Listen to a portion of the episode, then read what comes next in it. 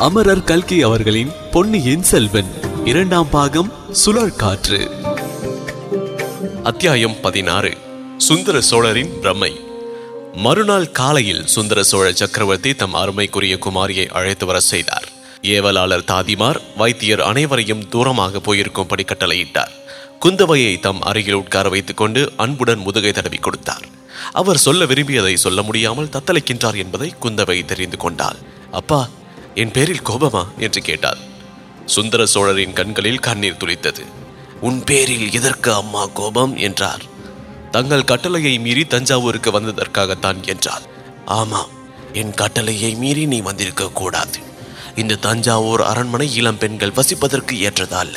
இது நேற்று ராத்திரி நடந்த சம்பவத்திலிருந்து உனக்கே தெரிந்திருக்கும். எந்த சம்பவத்தை பற்றி சொல்கிறீர்கள் அப்பா? அந்த கொடும்பாளூர் பெண் மூர்ச்சி அடைந்ததை பற்றி தான் சொல்லுகிறேன். அந்த பெண்ணுக்கு இப்போது உடம்பு எப்படி இருக்கிறது? அவளுக்கு இன்றைக்கு ஒன்றுமே இல்லையே அப்பா. பழையாறையிலும் அடிக்கடி இவள் இப்படி பிரங்கை இழப்பது உண்டு. கொஞ்ச நேரத்திற்கெல்லாம் சரியாய் போய்விடும். அவளை கேட்டாயா? அம்மா ராத்திரி இந்த அரண்மனையில் அவள் ஏதேனும் கண்டதாகவோ கேட்டதாகவோ சொல்லவில்லையா? குந்தவை சற்று யோசித்துவிட்டு ஆம் அப்பா. நாங்கள் எல்லோரும் துர்க்கை ஆலயத்திற்கு சென்றிருந்த போது அவள் தனியாக மேல் மடத்திற்கு போக பார்த்தாளாம். அப்போது யாரோ பரிதாபமாக புலம்புவது போல் கேட்டதாம். அது அவளுக்கு பயத்தை உண்டாக்கியதாக சொன்னாள் என்றான் அப்படித்தான் நானும் நினைத்தேன். இப்போதேனும் அறிந்தாயா குழந்தாய்? இந்த அரண்மனையில் பேய் உலாவுகிறது. நீங்கள் இருக்க வேண்டாம். போய்விடுங்கள். என்று சுந்தர சோழர் கூறிய போது அவர் உடல் நடுங்குவதையும் அவருடைய கண்கள் வெறித்தபடி எங்கேயோ பார்ப்பதையும் குந்தவை கவனித்தாள். அப்பா அப்படியானால் தாங்கள் மட்டும் இங்கே எதற்காக இருக்க வேண்டும்? அம்மா இங்கே எதற்காக இருக்க வேண்டும்? எல்லோரும் பழையாறைக்கு போய்விடலாமே. இங்கே வந்ததினால் உங்களுக்கு உடம்பு குணமாயிருப்பதாகவும் தெரியவில்லையே என்றார் சக்கரவர்த்தி துயரம் தோய்ந்த புன்னகை புரிந்து என் உடம்பு இனிமேலாவது குணமாவது ஏது? அந்த ஆசை எனக்கு கொஞ்சமும் கிடையாது என்றார். அப்படியே நிராசை அடைய வேண்டும் அப்பா பழையாறை வைத்தியர் தங்கள் உடம்பை குணப்படுத்த முடியும் என்று சொல்கின்றார். அவர் சொல்வதை நம்பி நீயும் இலங்கையிலிருந்து மூலிகை கொண்டு வர ஆள் அனுப்பியிருக்கிறாயாம். நான் கேள்விப்பட்டேன். மகளே என் பேரில் உனக்கு உள்ள பாசத்தை அது காட்டுகிறது. தந்தையிடம் மகள் பாசம் கொண்டிருப்பது தவறா அப்பா? அதில் தவறு ஒன்றும் இல்லை. இப்படிப்பட்ட வாஞ்சையுள்ள புதல்வியை பெற்றேனே அது என் பாக்கியம். இலங்கையிலிருந்து மூலிகை கொண்டு வர நீ ஆள் அனுப்பியதில் தவறில்லை.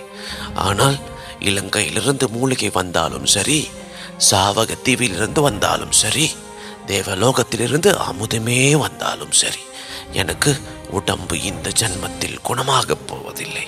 ஐயோ அப்படி சொல்லாதீர்கள் என்றாள் இளவரசி. என் கட்டளையையும் மீறி நீ இங்கே வந்தாயே. அம்மா அதற்காக உண்மையில் மகிழ்ச்சி அடைகின்றேன். ஒரு நாள் என் மனத்தை திறந்து உன்னிடம் உண்மையை சொல்லிவிட வேண்டும் என்று எண்ணியிருந்தேன் அதற்கு இப்போது சந்தர்ப்பம் கிடைத்தது. சொல்கிறேன் கேள். உடம்பை பற்றிய வியாதியிலிருந்து மூலிகை மருந்துகளினால் தீரும். என்னுடைய நோய் உடம்பை பற்றியதல்ல. மனக்கவலைக்கு மருந்து எது? தந்தையே மூன்றுலகம் ஆளும் சக்கரவர்த்தியாகிய தங்களுக்கு அப்படி என்ன தீராத மனக்கவலை இருக்க முடியும் என்றாள் குந்தவை. கவிகளுடைய அதிசயோக்கியதையான கற்பனையை நீயும் சொல்கின்றாய். குழந்தாய் நான் மூன்று உலகம் ஆளும் சக்கரவர்த்தி அல்ல. ஒரு உலகம் முழுவதும் ஆளுகிறவனும் அல்ல. உலகத்தில் ஒரு மூலையில் சிறு பகுதி என் ராஜ்யம். இதன் பாரத்தையே என்னால் சுமக்க முடியவில்லையே. தாங்கள் ஏன் சுமக்க வேண்டும் அப்பா ராஜ்ய பாரத்தை சுமப்பதற்கு தகுந்தவர்கள் இல்லையா? மணிமணியாக இரண்டு புதல்வர்கள் தங்களுக்கு இருக்கின்றார்கள். இருவரும் இரண்டு சிங்க குட்டிகள் வீராதி வீரர்கள் எப்படிப்பட்ட பாரத்தையும் தாங்கக்கூடியவர்கள் என்றால் குந்தவை. மகளே அதை நினைத்தால்தான் எனக்கு நெஞ்சு பகீர் என்கிறது. உன் சகோதரர்கள் இருவரும் இணையில்லாத வீரர்கள் தான் உன்னைப் போலவே அவர்களை கண்ணுக்கு கண்ணாக வளர்த்தேன். அவர்களுக்கு இந்த ராஜ்யத்தை கொடுத்தால் நன்மை செய்கிறவனாவேனா என்று சந்தேகப்படுகிறேன். ராஜ்யத்துடன் பெரிய துரு சாபக்கேட்டையும் அவர்களிடம் ஒப்புவித்து விட்டு போவது நல்லது என்று சொல்வாயா? அதற்கு குந்தவை அப்படி என்ன சாபக்கேடு இருக்க முடியும்? இந்த ராஜ்யத்திற்கு புறாவுக்காக சபையை அளித்த சிபியும் கன்றுக்குட்டிக்காக மகனை அளித்த மனுநீதி சோழரும் நம் குலத்து முன்னோர்கள். கரிகால் வளவரும் பெருநர் கிள்ளியும் இந்த ராஜ்யத்தை ஆண்டவர்கள். திருமேனியில் தொண்ணூறும் ஆறும் புன் சுமந்த வீர விஜயாலய சோழர் இந்த சிம்மாசனத்தில் வீற்றிருந்தார். காவேரி நதி தீரத்தில் நூற்றி எட்டு ஆலயங்கள் எழுப்பித்த ஆதித்த சோழரும் சிற்றம்பலத்திற்கு பொன்வேய்ந்து பொன்னம்பலமாக்கிய பராந்தகரும் இந்த ராஜ்யத்தை விஸ்தரித்தார்கள். அன்பே சிவம் எனக் கண்டு அன்பும் சிவமும் தாமாகவே வீற்றிருந்த கண்டராதித்தர் அரசு புரிந்த தர்ம மகாராஜ்யம் இது. இப்படிப்பட்ட ராஜ்யத்திற்கு சாபக்கேடு என்ன இருக்க முடியுமாப்பா? தாங்கள் ஏதோ மனப்பிரமையில் இருக்கின்றீர்கள். இந்த தஞ்சாவூர் கோட்டையை விட்டு தாங்கள் புறப்பட்டு வந்தால் என்றாள் குந்தவை.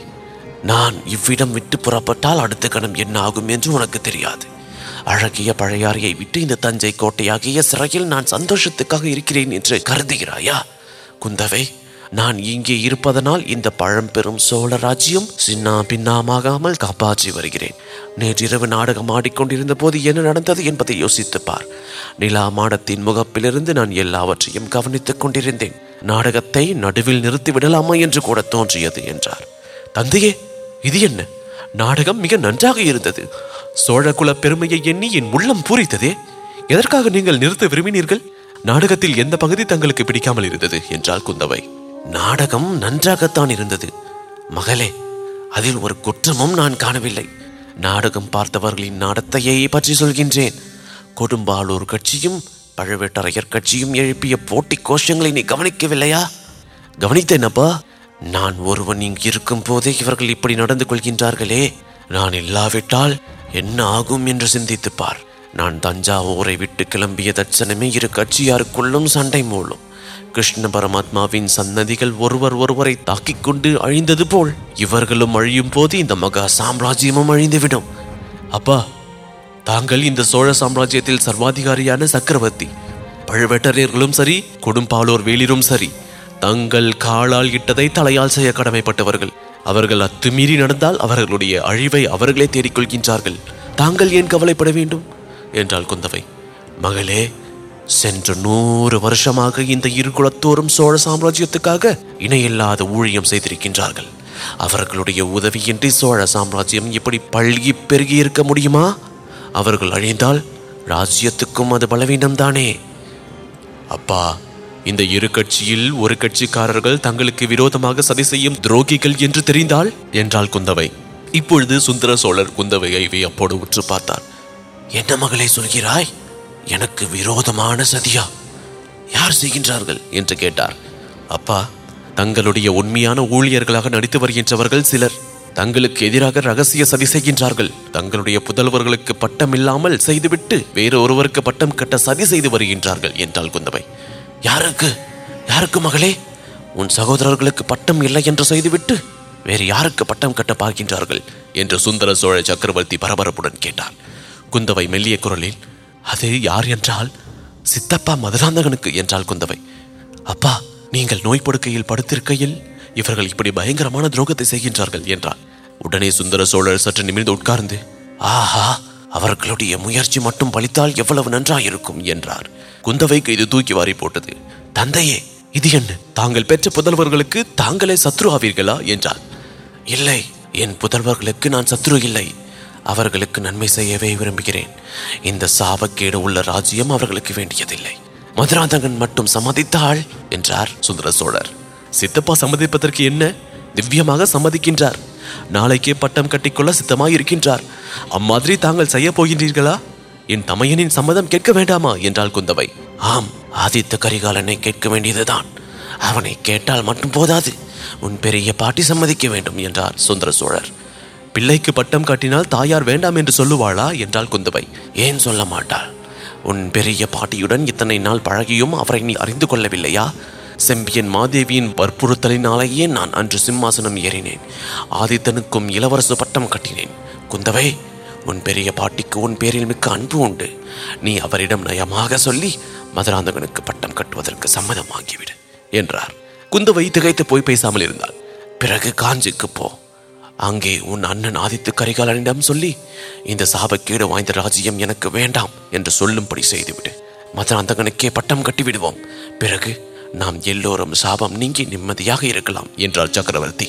அப்பா அடிக்கடி சாபம் என்கின்றீர்களே எந்த சாபத்தை சொல்லுகின்றீர்கள்? என்று குந்தவை கேட்டாள். மகளே பூர்வ ஜென்மம் என்று சொல்கின்றார்களே அதை நீ நம்புகிறாயா? பூர்வ ஜென்மத்தின் நினைவுகள் இந்த ஜென்மத்தில் சில சமயம் வரும் என்கின்றார்களே அதில் உனக்கு நம்பிக்கை உண்டா? என்று கேட்டார். தந்தையே அவையெல்லாம் பெரிய விஷயங்கள். எனக்கென தெரியும் அந்த விஷயங்களை பற்றி என்று கேட்டாள் குந்தவை. மகாவிஷ்ணுவின் பத்து அவதாரங்களை பற்றி சொல்கின்றார்களே புத்த பகவான் கடைசி அவதாரத்திற்கு முன்னால் பல அவதாரங்கள் எடுத்ததாக சொல்கின்றார்களே.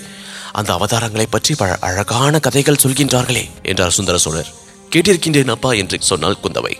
கடவுளுக்கும் அவதார புருஷர்களுக்கும் அப்படி என்றால் சாதாரண மனிதர்களுக்கு மட்டும் முப்பிறவைகள் இல்லாமல் இருக்குமா என்றார் சுந்தர சோழர். இருக்கலாம் அப்பா என்றால் குந்தவை. சில சமயம் எனக்கு பூர்வ ஜென்ம நினைவுகள் வருகின்றன மகளே. அவற்றை குறித்து இதுவரையில் யாரிடமும் சொல்லவில்லை. சொன்னால் யாரும் நம்பவும் மாட்டார்கள். புரிந்து கொள்ளவும் மாட்டார்கள் எனக்கு உடல் நோயுடன் சித்த பிரமையும் பிடித்திருப்பதாக சொல்லுவார்கள். வைத்தியர்களை அழைத்து வந்து தொந்தரவு கொடுப்பது போதாது என்று மாந்திரீகர்களையும் அழைத்து வரத் தொடங்குவார்கள் என்றார் சுந்தர சோழர். ஆம் தந்தையே இப்போதே சிலர் அப்படி சொல்கின்றார்கள். தங்கள் நோய் மருத்துவத்தினால் தீராது மாந்திரிகர்களை அழைக்க வேண்டும் என்கின்றார்கள் என்றாள் குந்தவை. பார்த்தாயா நீ அப்படியெல்லாம் நினைக்க மாட்டாயே. நான் சொல்வதை கேட்டுவிட்டு சிரிக்க மாட்டாயே என்றார் சக்கரவர்த்தி. கேட்க வேண்டுமா அப்பா? உங்களுடைய மனம் எவ்வளவு நொந்திருக்கின்றது என்று எனக்கு தெரியாதா?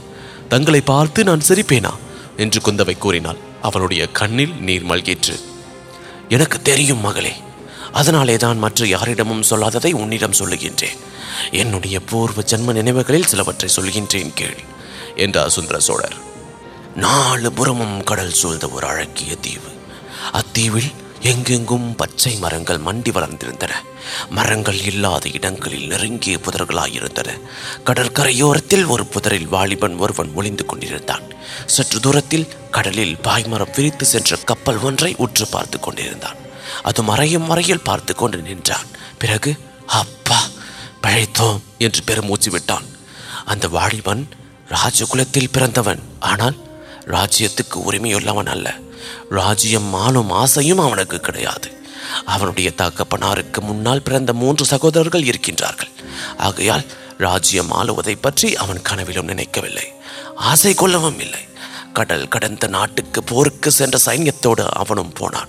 ஒரு சிறிய படையின் தலைமை அவனுக்கு அளிக்கப்பட்டிருந்தது. போரில் அவனுடைய சைனியம் தோல்வியுற்றது. கணக்கற்றவர்கள் மாண்டார்கள். வாலிபன் தலைமை வகித்த படையிலும் எல்லோரும் மாண்டார்கள் அந்த வாலிபனும் போரில் உயிரை விட துணிந்து எவ்வளவோ சாகச செயல்கள் புரிந்தான். ஆனாலும் அவனுக்கு சாவு நேரவில்லை. தோற்று ஓடிய சைன்யத்தில் உயிரோடு தப்பி பிழைத்தவர்கள் துறைமுகத்துக்கு வந்து சேர்ந்தார்கள். திரும்பி தாய்நாடு செல்வதற்கு அவர்கள் ஆயத்தமானார்கள். திரும்பி போவதற்கு அந்த வாலிபன் மட்டும் விரும்பவில்லை. தன் கீழிருந்த படை வீரர்கள் அனைவரையும் பறிகொடுத்துவிட்டு அவன் தாய்நாட்டுக்கு திரும்பி செல்ல விரும்பவில்லை. அவனுடைய குலத்தை சேர்ந்தவர்கள் மகாவீரர்கள் என்று புகழ் பெற்றவர்கள். அந்த புகழக்கு தன்னால் அபக்கீர்த்தி நேருவதை அவன் விரும்பவில்லை. ஆகையால் கப்பல் போய்க் கொண்டிருந்த போது சற்று தூரத்தில் ஒரு அழகிய தீவு தெரிந்த போது வாலிபன் மற்ற யாரும் அறியாமல் கடலில் மெல்ல குதித்தான். நீந்திக் கொண்டே போய் தீவில் கரையேறினான். கப்பல் கண்ணுக்கு மறையும் வரையில் காத்திருந்தான். பிறகு ஒரு மரத்தின் மேல் ஏறி அதன் அடிக்கிளையில் உட்கார்ந்து கொண்டு சுற்றும் முற்றும் பார்த்தான். அந்த தீவின் அழகு அவன் மனத்தை கவர்ந்தது. ஆனால் அத்தீவில் மனித சஞ்சாரமே இல்லை என்று தோன்றியது. அச்சமயம் அது ஒரு குறை என்று அவனுக்கு தோன்றவில்லை. அவனுடைய உற்சாகம் மிகுந்தது. மரக்கிளையில் சாய்ந்து உட்கார்ந்தபடி வருங்காலத்தை பற்றி பகர் கனவுகள் கண்டு கொண்டிருந்தான். திடீரென்று மனித குரல். அதுவும் ஒரு பெண்ணின் குரல். ஒரு கூச்சல் கேட்டது திரும்பி பார்த்தான். இளம் பெண் ஒருத்தி கூச்சலிட்டு வண்ணம் ஓடிக்கொண்டிருந்தாள். அவளைத் தொடர்ந்து பயங்கரமான கரடி ஒன்று ஓடியது. அவன் பார்த்து கொண்டிருந்த போதே கரடி மேலும் மேலும் அந்த பெண்ணை நெருங்கிக் கொண்டிருந்தது. இருவருக்கும் இடையே இருந்த தூரம் குறுகி கொண்டே இருந்தது. வேறு யோசனை ஒன்றும் செய்வதற்கு அப்போது நேரம் இருக்கவில்லை. வாலிபன் மரக்கிளையிலிருந்து பொத்தென்று கீழே குதித்தான். மரத்தில் தான் சாத்தியிருந்த வேலை எடுத்துக்கொண்டு ஓடினான். கரடி அந்த பெண்ணை நெருங்கி அதன் பயங்கரமான கால்நகங்களை அவள் கழுத்தில் வைப்பதற்கு இருந்தது. அச்சமயத்தில் குறிபார்த்த வேலை எறிந்தான் வேல் கரடியை தாக்கியது. கரடி வீல் என்று ஏழு உலகமும் கேட்கும்படியாக ஒரு சத்தம் போட்டுவிட்டு திரும்பியது. பெண் பிழைத்தாள் ஆனால் வாலிபன் அபாயத்துக்குள்ளானான். காயம்பட்டு கரடி அவனை நோக்கி பாய்ந்தது. வாலிபனுக்கும் கரடிக்கும் துவந்த யுத்தம் நடந்தது. கடைசியில் அந்த வாலிபனே வெற்றி பெற்றான். வெற்றி அடைந்த வாலிபனுடைய கண்கள் உடனே நாலாபுறமும் தேடின. எதை தேடின என்பது அவனுக்கு முதலில் தெரியவில்லை. பிறகு சட்டென்று தெரிந்தது. அவன் கண்கள் தேடிய பெண் சாய்ந்து வளைந்து குறுக்கே வளர்ந்திருந்த ஒரு தென்னை மரத்தின் பின்னால் அதன் பேரில் சாய்ந்து கொண்டு நின்றாள். அவள் கண்களில் வியப்பும் முகத்தில் மகிழ்ச்சியும் கொண்டிருந்தன. அவள் காட்டில் வாழும் பெண் உலகத்து நாகரிக வாழ்க்கையை அறியாதவள் என்று அவளுடைய தோற்றமும் உடையும் தெரிவித்தன. ஆனால் அவளுடைய அழகுக்கு ஓவாமை சொல்ல இந்த உலகத்தில் யாரும் இல்லை என்று சொல்லும்படியாயிருந்தாள். அந்த பெண் அங்கு நின்றிருந்த காட்சி ஒப்பற்ற ஆற்றல் படைத்த ஓவிய கலைஞன் ஒருவன் தீட்டிய சித்திர காட்சியாக தோன்றியது. அவள் உண்மையில் ஒரு பெண்ணாயிருந்தாலும் இந்த உலகத்து பெண்ணாயிருக்க முடியாது என்று அந்த வாலிபன் கருதினான். அருகில் நெருங்கினான். ஆனால் அவன் எதிர்பார்த்தது போல் அவள் மாயமாய் மறைந்து விடவில்லை. எதிர்பாராத விதமாக அவள் ஓட்டம் பிடித்து ஓடினாள். சற்று அவளை பின்தொடர்ந்து ஓடி பார்த்தான். பிறகு நின்று விட்டான். அவன் மிக களைப்புற்றிருந்தபடியால் மானின் வேகத்துடன் ஓடிய அந்த பெண்ணை தொடர்ந்து அவனால் ஓடவும் முடியவில்லை. மேலும் ஒரு பெண்ணை தொடர்ந்து ஓடுவது அநாகரீகம் என்று அவன் எண்ணினான். இந்த சிறிய தீவிலேதான் இவள் இருக்க வேண்டும். மறுபடியும் பார்க்காமலா போகிறோம் என்று கருதி நின்று விட்டான். கடற்கரையோரமாக சென்று தெல்லிய மணலில் படுத்து கொண்டு கரை அவன் எதிர்பார்த்தது வீண் போகவில்லை. சற்று நேரத்திற்கெல்லாம் அந்த பெண் திரும்பி வந்தாள். தன்னுடன் ஒரு வயோதிகனான மனிதனையும் அழைத்து வந்தாள்.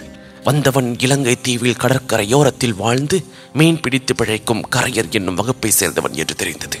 அவன் மூலமாக அவ்வாலிபன் ஒரு முக்கியமான உண்மையை தெரிந்து கொண்டான். அதாவது அந்த பெண் தக்க சமயத்தில் அவனுடைய உயிரை காப்பாற்றினாள் என்று அறிந்தான்.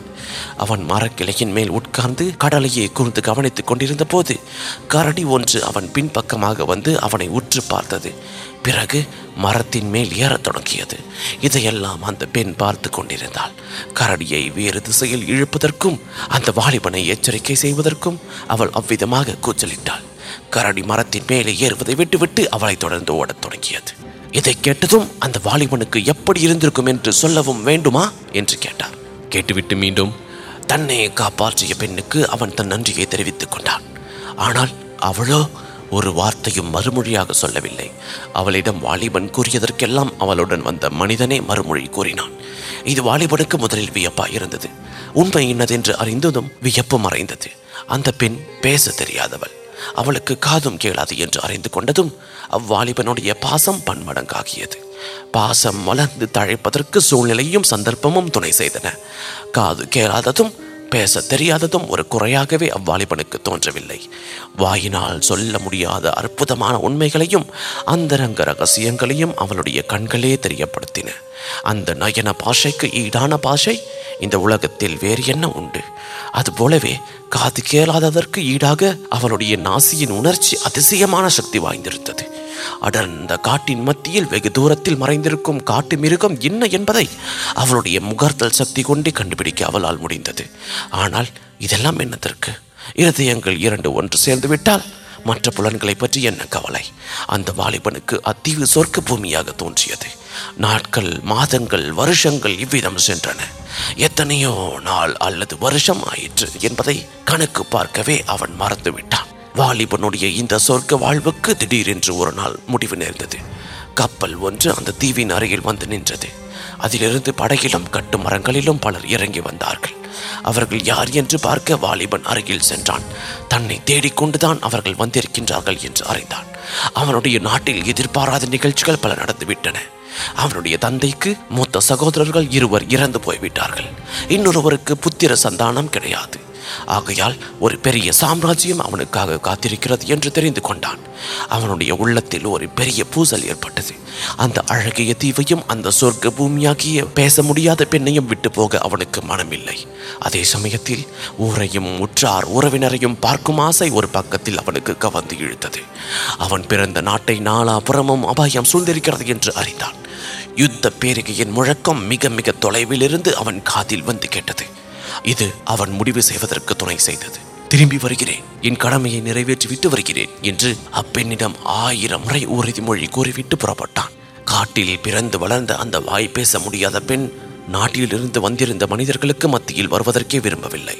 வாலிபன் படையில் ஏறிய போது அவள் சற்று தூரத்தில் அந்த பழைய வளைந்த தென்னை மரத்தின் மேல் உட்கார்ந்து பார்த்து கொண்டிருந்தாள். அவளுடைய இரு கண்களும் அப்போது இரண்டு கண்ணீர் கடல்களாக வாலிபனுக்கு தோன்றின. ஆயினும் அவன் தன் மனதை கல்லாக செய்து கொண்டு படகில் ஏறி சென்று கப்பலை அடைந்தான். குந்தவை அந்த வலைஞர் குலப்பெண் அப்படி நின்று பார்த்து கொண்டிருந்தாலே அந்த காட்சியின் நினைவு அடிக்கடி என் மனக்கண் முன் தோன்றிக் கொண்டிருக்கிறது. எவ்வளவு முயன்றாலும் மறக்க முடியவில்லை. அதை காட்டிலும் சோகமான இன்னொரு காட்சி. நினைத்தாலும் குலை நடுங்கும் காட்சி அடிக்கடி தோன்றிக் கொண்டிருக்கிறது. இரவிலும் பகலிலும் உறங்கும் போதும் விழித்திருக்கையிலும் என்னை வருத்தி வேதனைப்படுத்திக் கொண்டிருக்கிறது. அதையும் சொல்லட்டுமா? என்று சுந்தர சோழர் தம் அருமை மகளை பார்த்து கேட்டார்.